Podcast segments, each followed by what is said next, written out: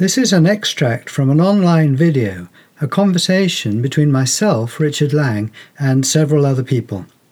I think we're so deeply conditioned, you, you won't change your conditioning. So what you but what you can do is you can see the unconditioned where you are. The space is always available.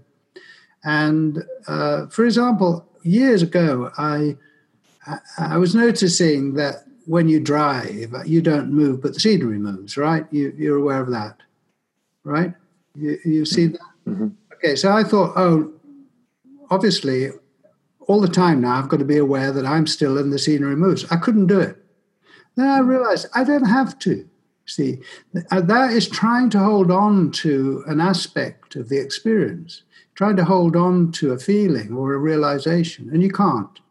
So I think uh, as you take it for a ride, you learn uh, uh what is essential and what isn't. And these realizations, or the, the idea that you've always got to be aware your thoughts are out in the world, you won't do it.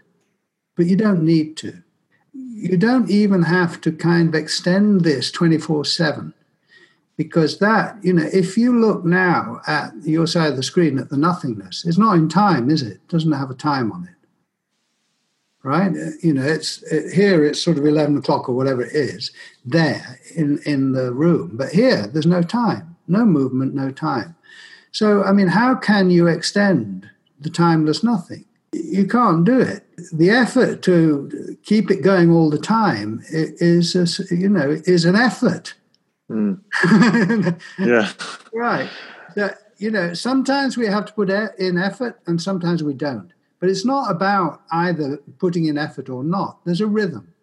And out there, you see in the world, in your experience, in the, in the content of the space, there's always rhythm, opposites between effort and no effort, or joy and sorrow, or up and down.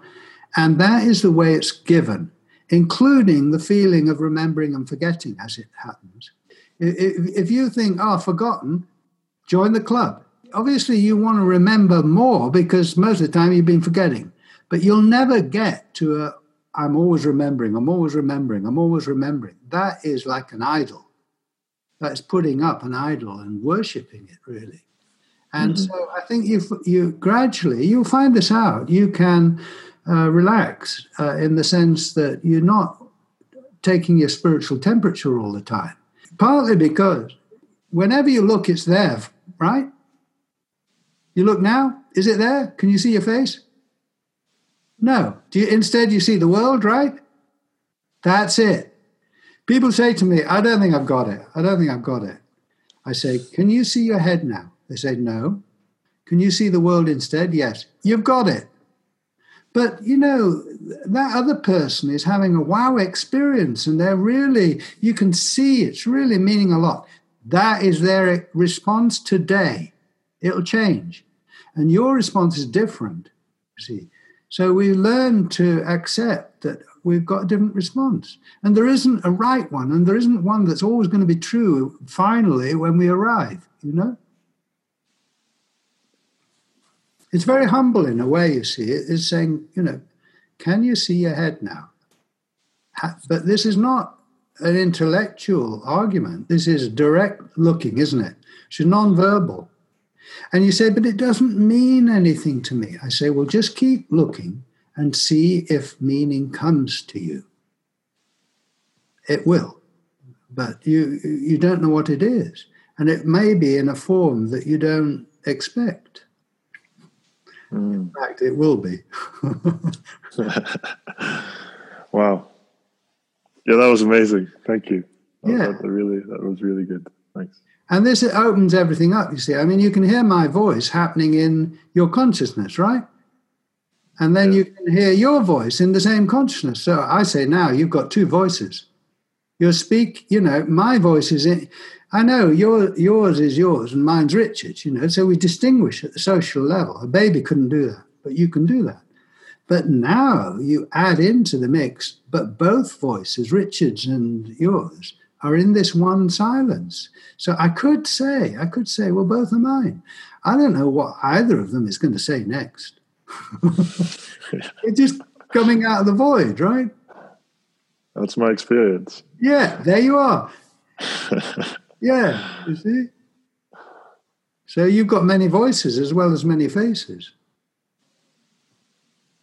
And you see, the, the, the danger is sometimes when you, you suddenly hear that for the first time, oh my God, all the voices are mine. You have a kind of wow experience, you know?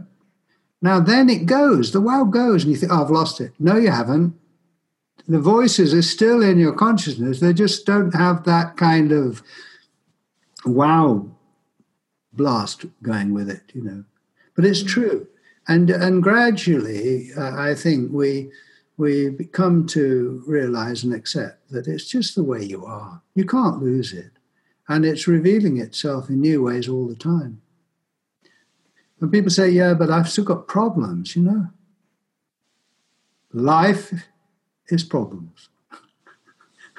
Thank you. I don't know if you'll follow this. This is, this is rather a uh, bit of an in joke, really, but Life is one damned problem after another. It is. It's one damned problem after another. And a lot of people think, you know, ah, okay, I've solved that one. Great. I'm into clear, calm waters now.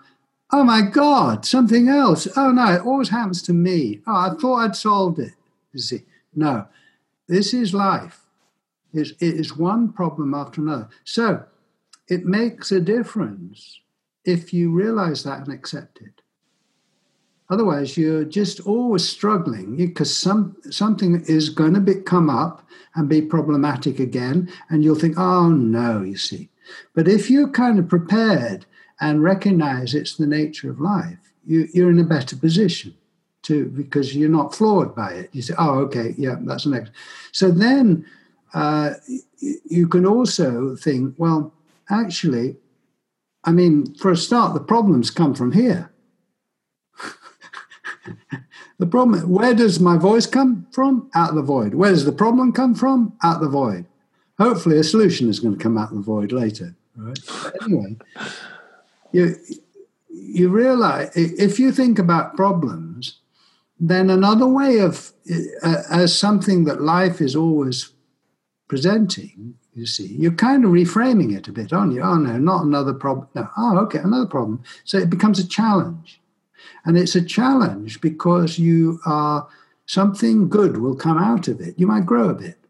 You see, you might realize something else.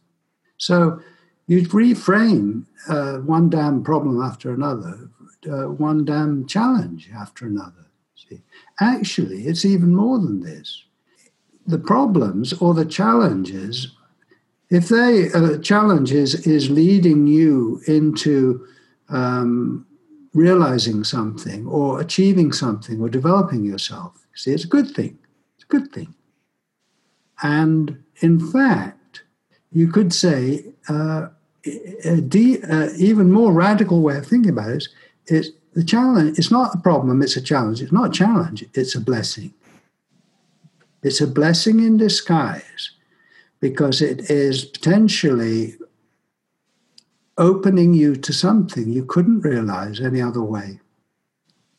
And uh, it is fundamentally pointing out who you are. So I say, life is one damned blessing after another.